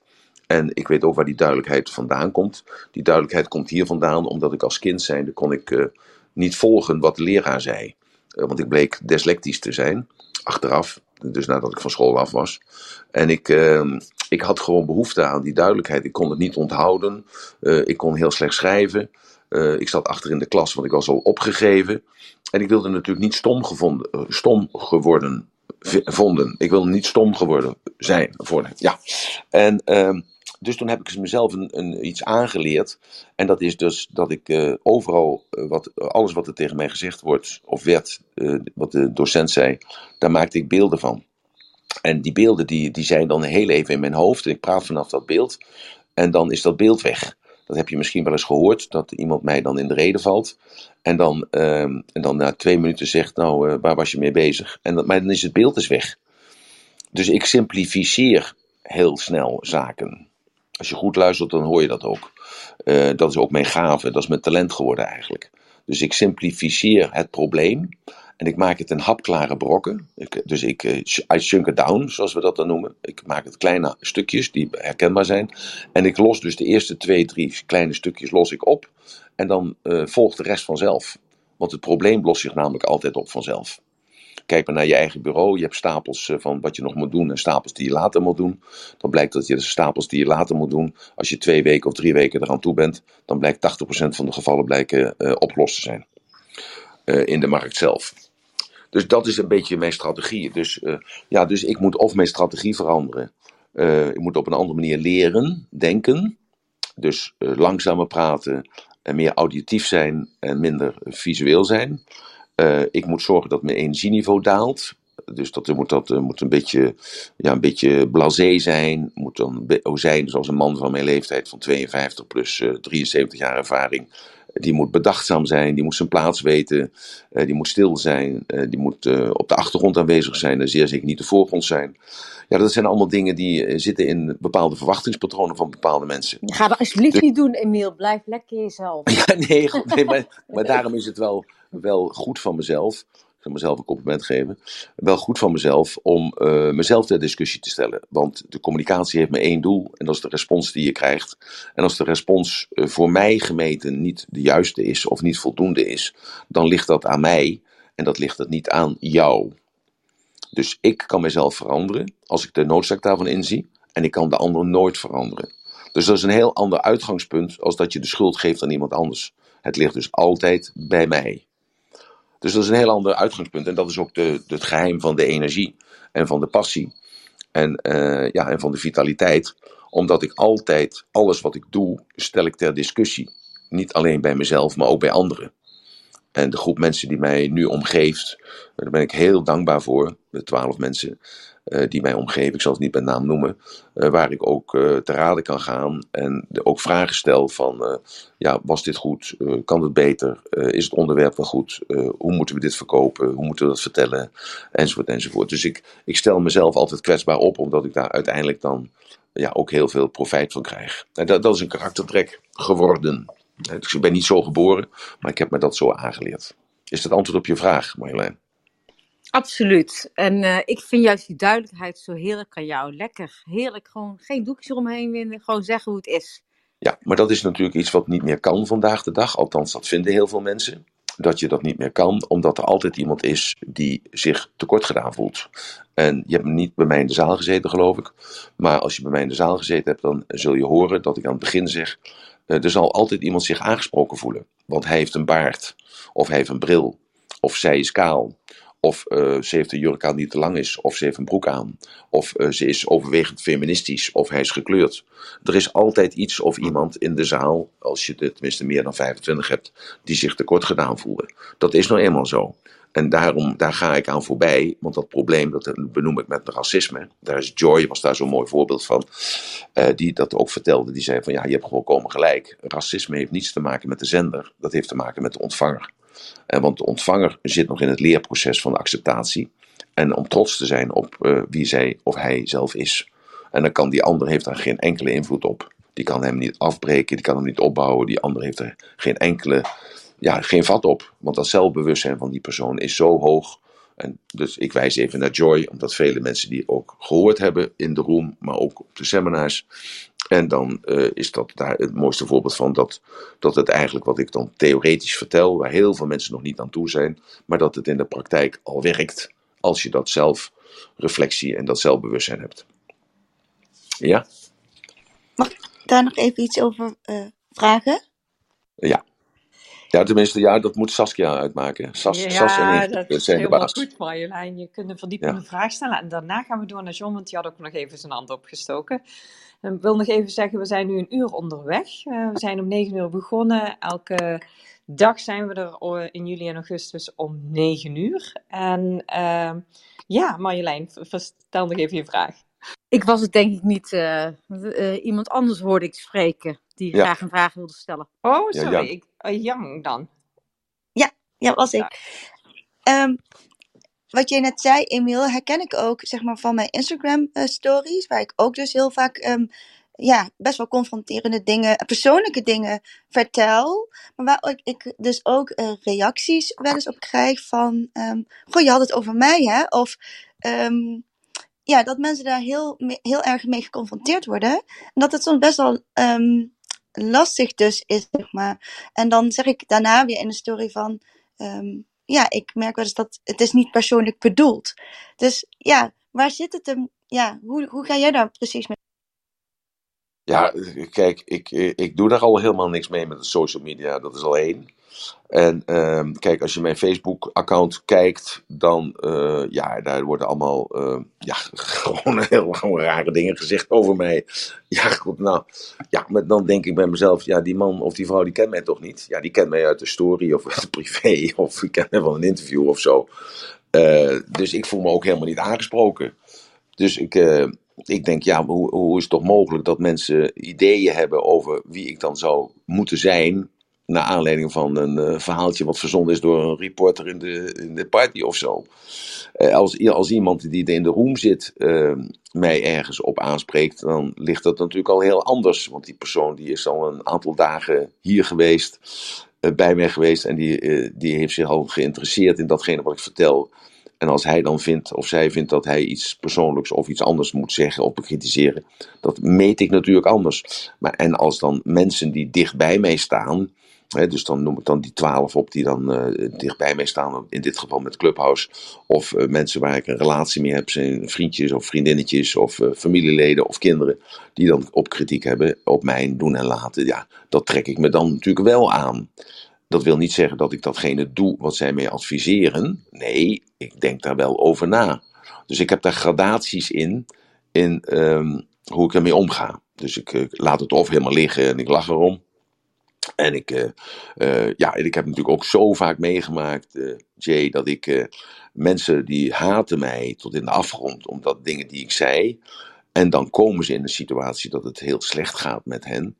En dan worden dat mijn grootste fans. Omdat ze dus dan pas gedwongen worden om in hun crisis van hun leven ja, anders te doen. En dan die flexibiliteit die ik dan eigenlijk verkoop of onder de aandacht breng.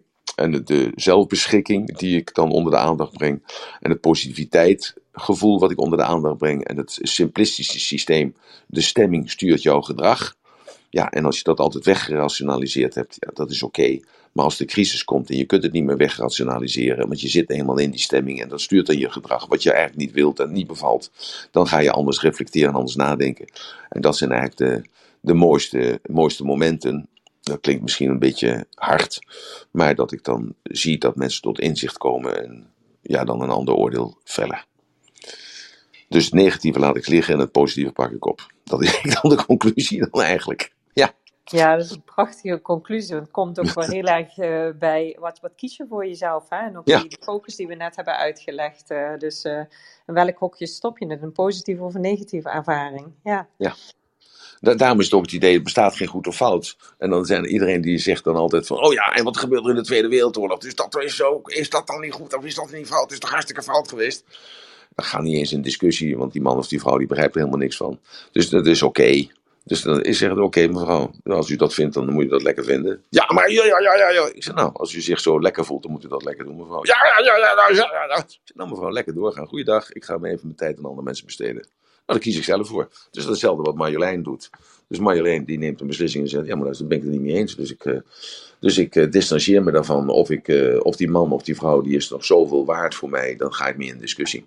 Want dat is ook een compliment, dat je met iemand in, in discussie wilt gaan. Want het is mijn tijd en ik bepaal hoe ik mijn tijd besteed. En ik bepaal dat ik elke dag minimaal een uur hier ben. En uh, minimaal, en dat kan ook twee uur zijn als dat moet, als dat moet van, de, van, van de toehoorder, dan ben ik dat twee uur.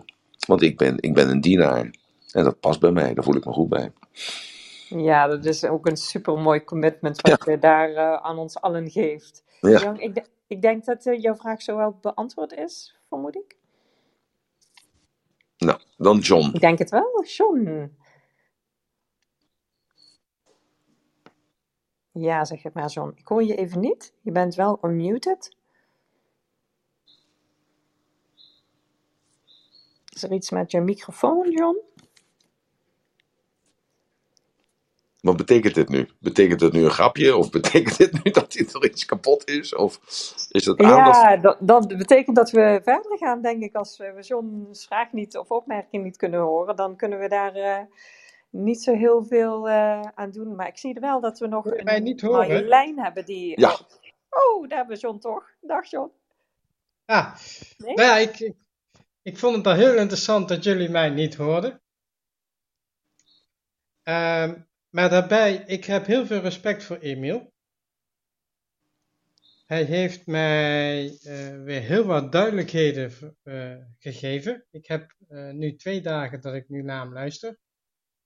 Vorig, ik heb hem al een aantal keren voorheen ook gevolgd.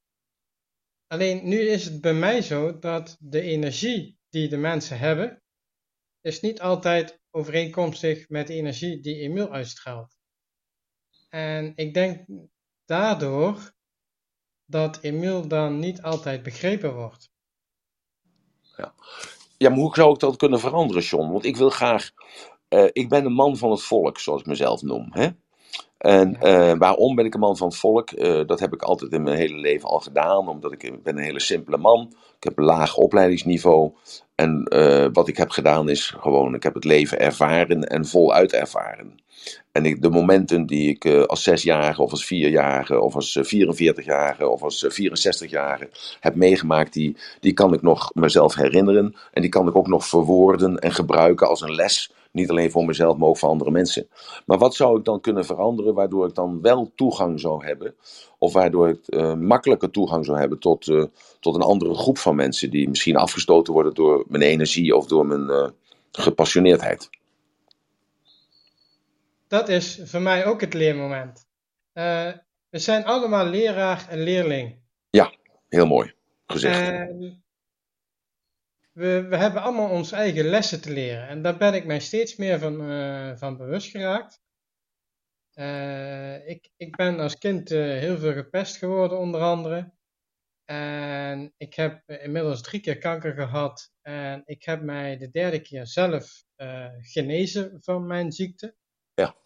En iedereen, eh, ja, de, de artsen keken me aan van ja, hoe kan dat? Want ik heb toen eh, zeg maar de keuze gemaakt, ik ga niet eh, akkoord met het behandelsplan van wat de artsen deden. Ja. En ik heb dus gekozen voor kwaliteit van leven. Ja. Nou, dat was al een, een heel groot manco bij de artsen. Ja, maar dat kan toch niet? Ik heb toch geleerd van. Nou, ik heb nu inmiddels geleerd dat ik sinds ik eh, in 2015 alle medicatie heb stopgezet, ik mij een beter mens voel en gezonder voel. Ja. Dus daar gaat het toch uiteindelijk om. Maar goed, dat is dus hetgene wat ik ook altijd elke keer zeg. Zullen we hier een roem over houden, John? Oh, eh, ik, eh, ik sta niet afwijkend er tegenover. Laat ik het eh, netjes uitdrukken. Ja. Ik wil best met jou in contact treden daar, hierover, want ik vind het heel interessant wat jij nu al de laatste twee dagen vertelt. Ja. Eh, Nou, John, Ik dan weet dat eh, ik gaan we voor- dat regelen. Hè? ik weet dat ik een- iets voor mijzelf mag doen. En ik weet dat ik mensen mag helpen. En ik weet dat ik mensen in hun kracht kan zetten. En ik weet dat ik mensen met mijn energie kan, ook kan helpen. Ja. En mijn vraag is, jij vraagt van wat moet ik veranderen om naar die lagere energie te kunnen? Wil jij naar die lagere energie? Dat is dan de, de vraag aan jou. Ja, ik zie het niet als hoog en laag. Eh, dat, Nee. Daar zit dan een waardeoordeel in. eh, Dat, eh, dat ik dan hoger zou zijn dan die anderen. En, dus dat, dat past niet in mijn denkvermogen. Maar je, Ja. Eh, dus een andere groep van mensen bereiken. Die ook eh, behoefte hebben aan een verbetering van de kwaliteit van hun leven.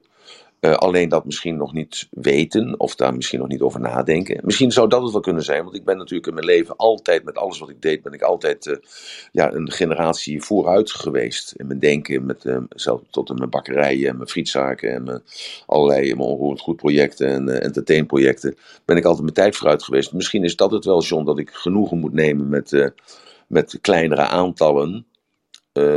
En dat dan na mijn ja, na mijn uh, ver, vertrek, zeg maar als het ware, dat het dan begrepen wordt. Want mijn, een van de beste boeken, verkochte boeken is het boek wat ik geschreven heb in 1994. En dat is het best verkocht sinds uh, de laatste paar jaar is dat uh, het best verkocht. Ja, dus... kijk, we zijn dus allemaal leerling en leraar. En sommige mensen zijn nog niet zo ver dat ze het van jou kunnen snappen en overnemen. Ja. Is het dan, dan is het eigenlijk van, moet ik mij verlagen? Of is het meer van, hij is nog niet toe aan wat jij uitlegt? Ja, dat is ook zo natuurlijk. Hè? Je kunt alleen maar horen wat je weet. Ja, dat Kijk, is ook... En ik heb, ik heb jou in het begin van mijn dingen, toen ik bij jou een naam een keer had, uh, en dat is een aantal jaar geleden, uh, was jij bezig met chakra en dat vond ik allemaal geweldig. En toen opeens ben ik jou uit het oog verloren. En nu heb ik jou weer terug. Dus de mensen komen weer op je pad als je eraan toe bent. Ja, klopt Heel ook. Mooi gezegd, John. Ja. Dus, Hey John, maar wij zouden graag een room met jou willen doen. Zou jij dat je, je eventjes je, je, hoe heet dat, dan kunnen we de communicatie starten naar clubhouse@ratelband.com. clubhouse@ratelband.com. Dan kunnen wij contact met jou komen en dan kunnen we dat plannen. Hey Sas, zeg ik dat goed zo? Ja, dat is perfect. En sowieso als iemand een vraag of een opmerking heeft, dat is het e-mailadres waarop uh, ja, wij als team achter e-mail ook en e-mail zelf het beste bereikbaar is. Dus uh, knoop dat in je oren als je denkt van. Uh, en zeker John, uh, voor, om die room te regelen, sturen we ons daar even een mail naartoe. Dus ja, dat is ik ben, clubhouse.ratelband.com.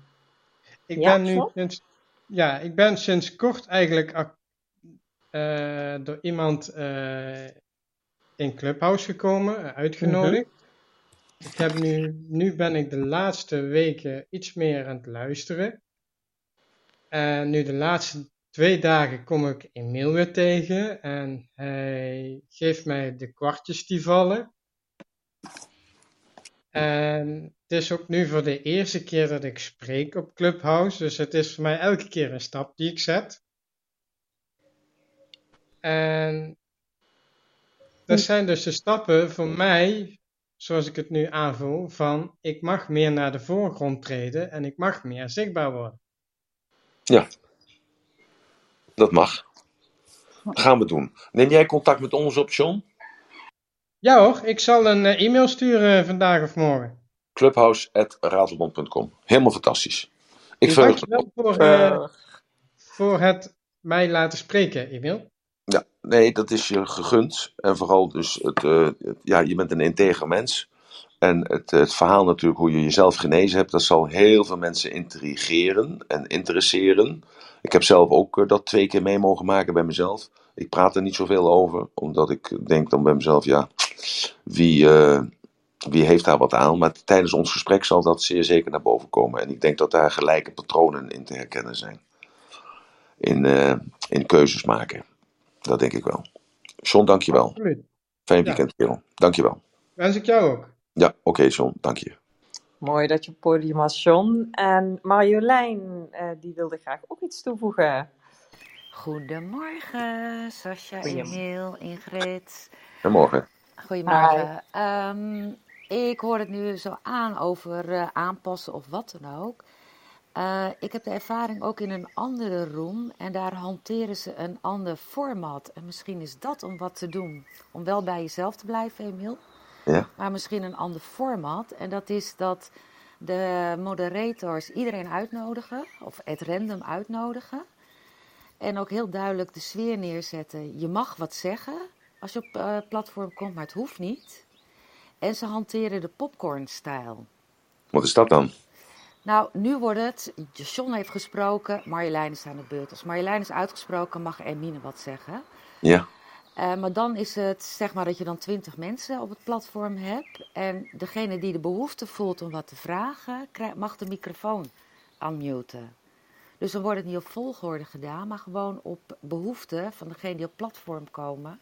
Op uitnodiging van de moderators. Mhm. Om dan wat te komen vragen, zeggen of wat dan ook. ja. Oké, Dus- goed idee.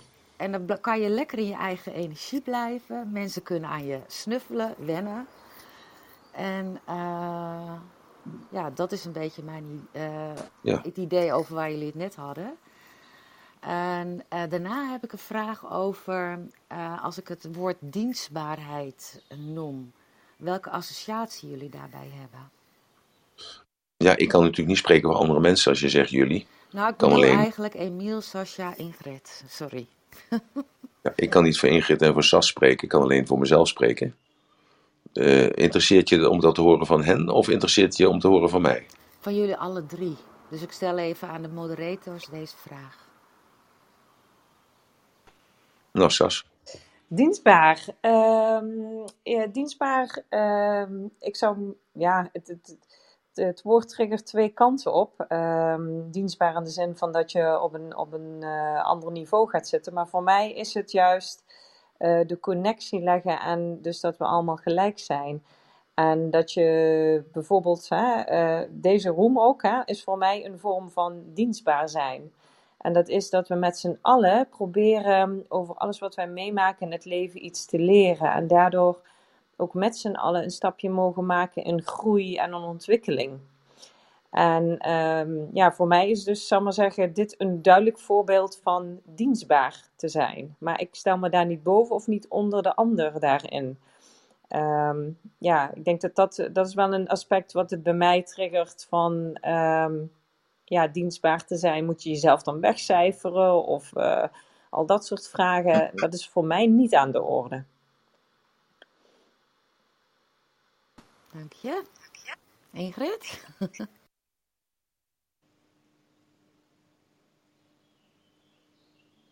Ingrid is misschien heel eventjes niet eh, eh, in staat om te spreken. Ja, Emiel, dan ben jij er aan de Ja. Mijn dienstbaarheid is het eh, beste in mezelf naar boven halen om dat om, eh, eh, ongeconditioneerd en onbevooroordeeld te geven aan de ander. Waardoor hij het beste ervoor kan maken wat hij zelf wil en eruit kan zoeken wat hij wil. Dank je wel. Oké. Nou, Hermine, Goedemorgen. morgen. Ehm, ik wou even beamen met Marjolein wat zij zei, dat dat eigenlijk een hele leuke eh, manier is. Want dan heb je een heel vol podium. Ja, En iedereen kan praten wanneer hij... Het wordt nat- iets natuurlijker. ja. Maar wat ik vooral ook wou zeggen over... Jij zei van hoe kan ik nou mezelf meer... Ja, profileren aan iedereen. Eigenlijk aan de hele wereld. Ik denk juist dat ehm, wat je hier doet op eh, Clubhouse... Dat heeft voor mij in ieder geval eh, jou veel dichterbij gebracht. Want je bent natuurlijk altijd een figuur geweest in de media. Hè? En altijd toch eh, met, ja, met eh schandaaltjes hier en dingetjes daar. Weet je, dan pas kom je natuurlijk in de media als er iets vreemds is. Maar voor de rest, ja, zag je jou niet of hoorde je jou niet. Althans, ik ben niet iemand die op tv zit of heel erg in dat soort kanalen. Maar Mhm. nu heb jij gewoon een stem hier gekregen. En ik vind, ja, ja, ik ben gewoon echt onder de indruk geraakt van jouw wijsheid en van jou, de dingen die je vertelt. En ik vind, ja, dus ik ben er, eh, ik denk dat dit jouw beste platform is. Het is gewoon, ja, omdat je gewoon eigenlijk zoveel eh goede dingen zegt. En dat hoor je normaal natuurlijk niet, want niemand geeft jou daar natuurlijk eh, de tijd voor. Nee, Normale, normaliter. eh, er is, niet, er is geen markt voor. Hè? Dus in Nee. koffie- koffietijd of als tv-programma of wat dan ook. Nee, Ja. en dan nog is het natuurlijk een korte snip, want dan is het ja, dan gaan we door naar de volgende gast, want het moet rollen, weet je wel, het is allemaal gezeur. Maar dit is, ja, podcast zou natuurlijk ook, maar ik vind juist dit live, eh, ja, ik, eh, je zit op je beste platform, heb ik het gevoel. Dit is een renaissance van eh Emiel. mooi gezegd, mooi gezegd. Dat zijn we volledig Nou, met je eens. Oké, nou dan, ehm, ja, oké, dat, dat past ook wel een klein beetje met het idee wat ik heb. eh, van, ehm, ja, hij die niet wil horen, die horen niet. En hij die niet wil zien, die zien niet. Eh, maar ik, ik, ik kijk altijd naar, eerst naar mezelf natuurlijk. En wat ik daaraan moet veranderen. En eh, ja, ik begrijp best dat, eh, dat vroeger dat ik heel veel mensen afstoot. Maar aan andere mensen die trok ik juist aan door mijn Ja. agressieve uiterlijk. Een dikke auto, horloge over mijn machet. En ja, en In de jaren tachtig, je was een beetje die gecko. ja, ja, ja, Toch die, die man van de, ja, Wall Street, Wall je Street, weet ja. wie ik bedoel, toch? Van Ja, ja, van Wall Street. Wolves of, eh, precies, De dat staalde je toen uit. Dat was natuurlijk ook de, de wens van iedereen in die tijd. Dus Dat was ook de tijd, hè? Dat was dus natuurlijk de, exact. de crisistijd. En je moest eruit komen. En positief denken, ging de kost verdienen. En eh, ja, goed, al die bedrijven getraind. Dat kwam ook naar buiten toe. Hoewel alleen maar in geselecteerde bladen. Hè? Dat kwam of in de quote, of in de Elsevier, of in de managementteam. Ja, Eh, ja, ja. dus beperking aan journalistiek eigenlijk merk je nu, vind ik. En dat vind ik Nou. het mooie gewoon aan Clubhouse. Op een bepaalde manier.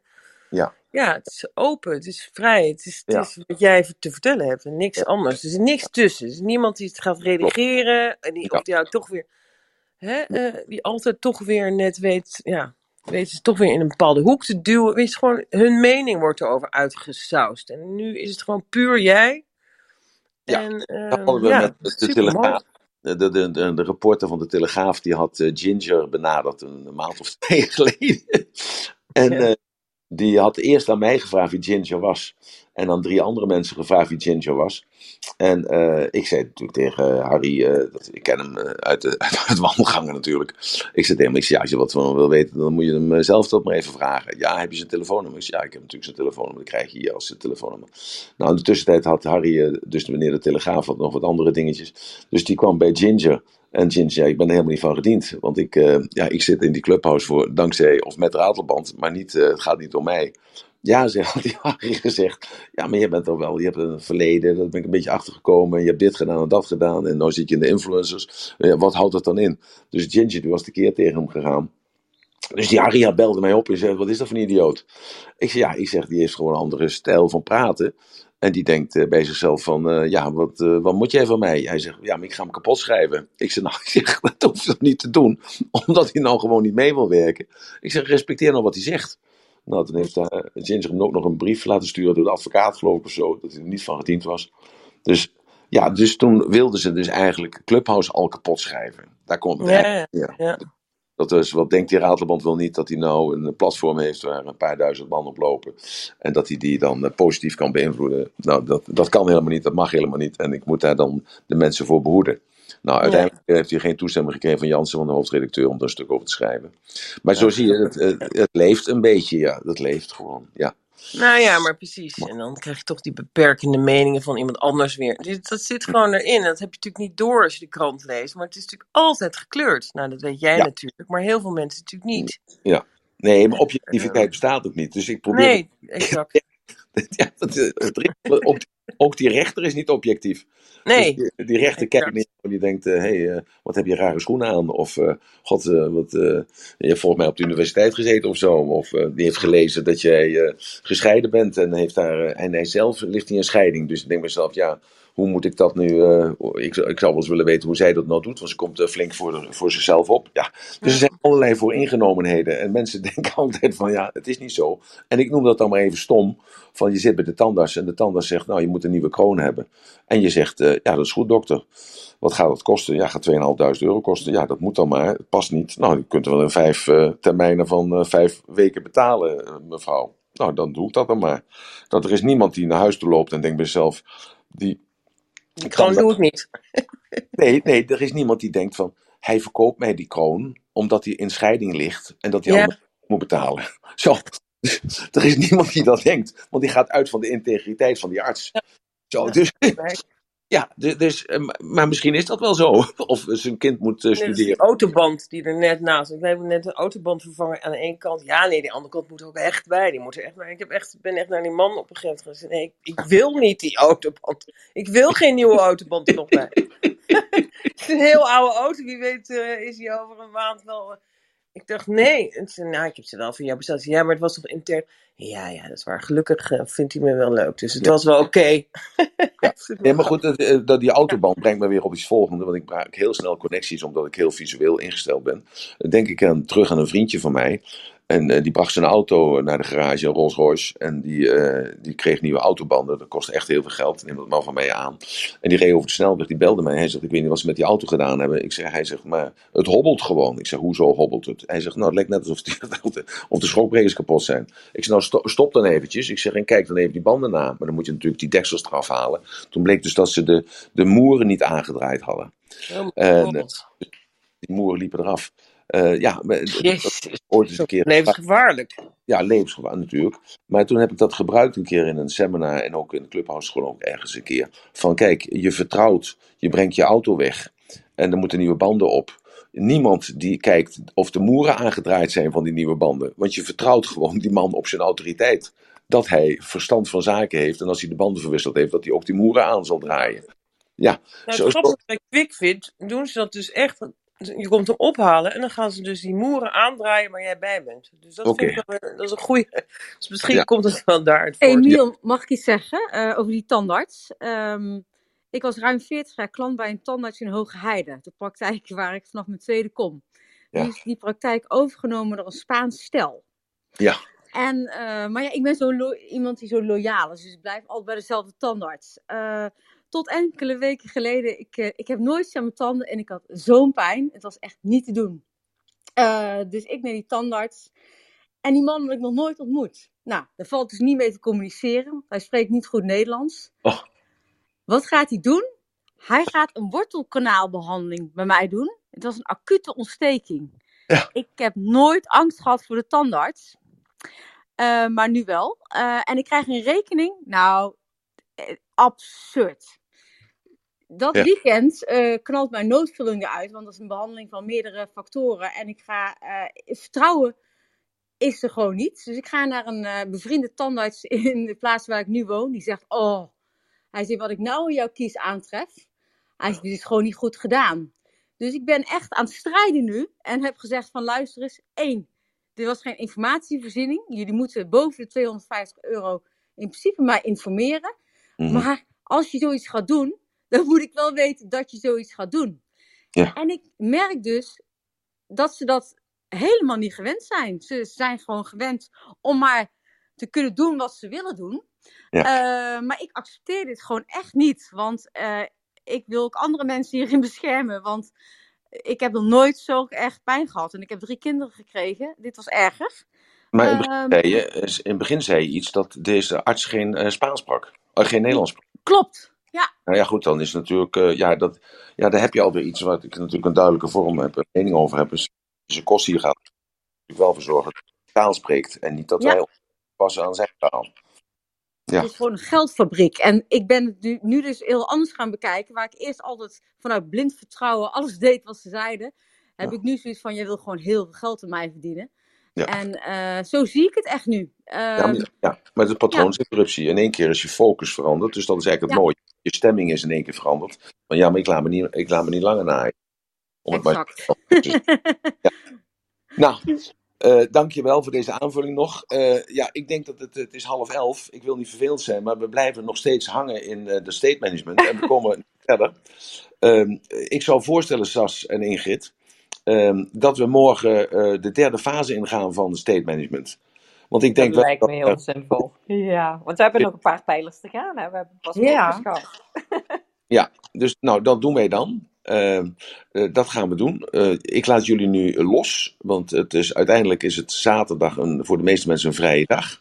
Er gebeuren weer allerlei dingen om ons heen met COVID, met eh, sluitingen, met lockdowns, met, eh, met eh, oranje en rode betitelingen. Ik, ik had zelf nu in Thailand moeten zitten. Gelukkig heb ik besloten vorige week, vrijdag geloof ik, om niet te gaan. Ja, Bangkok is dicht, Phuket is ook dicht. Nou, dus duizenden mensen sterven daar. Er zijn geen vaccins te krijgen. Eh, heel veel buitenlanders die eh, proberen nu de, het land te verlaten en om in Amerika en in, in, eh, ah, in Dubai een vaccinaties te krijgen. En daar moet ik dan wel over nadenken dat ik bij mezelf, wat is dat toch heel raar. Hier zijn heel veel mensen die weigeren om een vaccinatie te nemen. En daar zijn miljoenen mensen die graag een vaccinatie willen hebben en dat is niet verkrijgbaar. En alleen de rijken die het geld hebben om te vertrekken naar Amerika en daar drie weken te blijven en daar een vaccinatie te kopen, dat zijn dan de overwinnaars van morgen. Dus als je het over rechtvaardigheidsgevoel hebt, ja, dat eh, voel ik me dan wel heel slecht bij momenteel. En ik ben tegelijkertijd eh, heel blij en gezegend dat ik die beslissing heb genomen, want anders had ik nu in een lockdown-fabriek gezeten samen met een kleine jongetje, met Emilio. Dus eh, daarom ben ik dat wil ik toch even, vertellen. We gaan elkaar morgen zien of horen. Het ratelbandje voor vandaag is focus nu even op datgene waar jij mee bezig bent. En datgene waar je straks mee bezig wilt zijn. En datgene waar je over straks bezig wil zijn. En als je dat op focust, dus daarop let. En je mag ook een briefje maken van al datgene wat je vandaag af gaat handelen. Dan zul je bemerken aan het eind van de dag dat je overal strepen doorheen kunt zetten. Met andere woorden, waar focus is, gaat jouw energie. Waar focus is, gaan jouw gedachten. En waar focus is, vindt de materialisatie of de schepping plaats. Dat zou ik jullie willen vragen. En dat was het ratelbandje voor vandaag. Nog een mooie zaterdag. En hopelijk morgenochtend om 9 uur gaan we verder met de andere twee stappen. Dat is fysiek, dus hoe ons lichaam te gebruiken om uit de ongewenste stemming te komen. Waarin je dus bent gekomen omdat iets of iemand jou uit die focus heeft gehaald. En daarna de interne representatie. Dat is de manier van denken, de volgorde van de representatie van jouw zinnenbeeldige denkbeelden die jij hebt in je hoofd, zodat je dat stu- kunt sturen. Daar gaan we het morgen over hebben. Tot nu toe een mooie dag. Sas, we gaan elkaar zien om 12 uur in dat hele mooie kasteel daar in de buurt van Sittard. En we gaan het overleggen en we gaan het ook even hebben over de popcorn mentaliteit. Want dat echt wel weer een Ja, hele... ja, zeker. Eh, Dankjewel. Daar ben ik eh. Marjolein en eh Emelien heel dankbaar voor. Dank jullie wel, een mooie dag en tot morgen. Dankjewel, Heel bedankt, Emil. Nou, super mooie dingen weer gedeeld en eh, echt iets geleerd over state, state management. En met name de eerste sleutel daarin, eh, focus. Eh, ik hoop dat jullie het ook zo mooi hebben gevonden. En dan wou ik aan jou laten, Sascha, voor de laatste woorden. Ja, zeer zeker. Ja, het zijn altijd mooie inzichten die elke keer in elke room eh, langskomen. Dank jullie wel aan de mensen die op het podium zijn gekomen. Het maakt de interactie toch altijd heel erg mooi om jullie persoonlijke toevoegingen te horen. En ja, graag tot een volgende keer. Morgen ben ik er ook bij, dus eh, wellicht dan. Dank jullie wel en een hele fijne zaterdag. Doei doeg! Bedankt.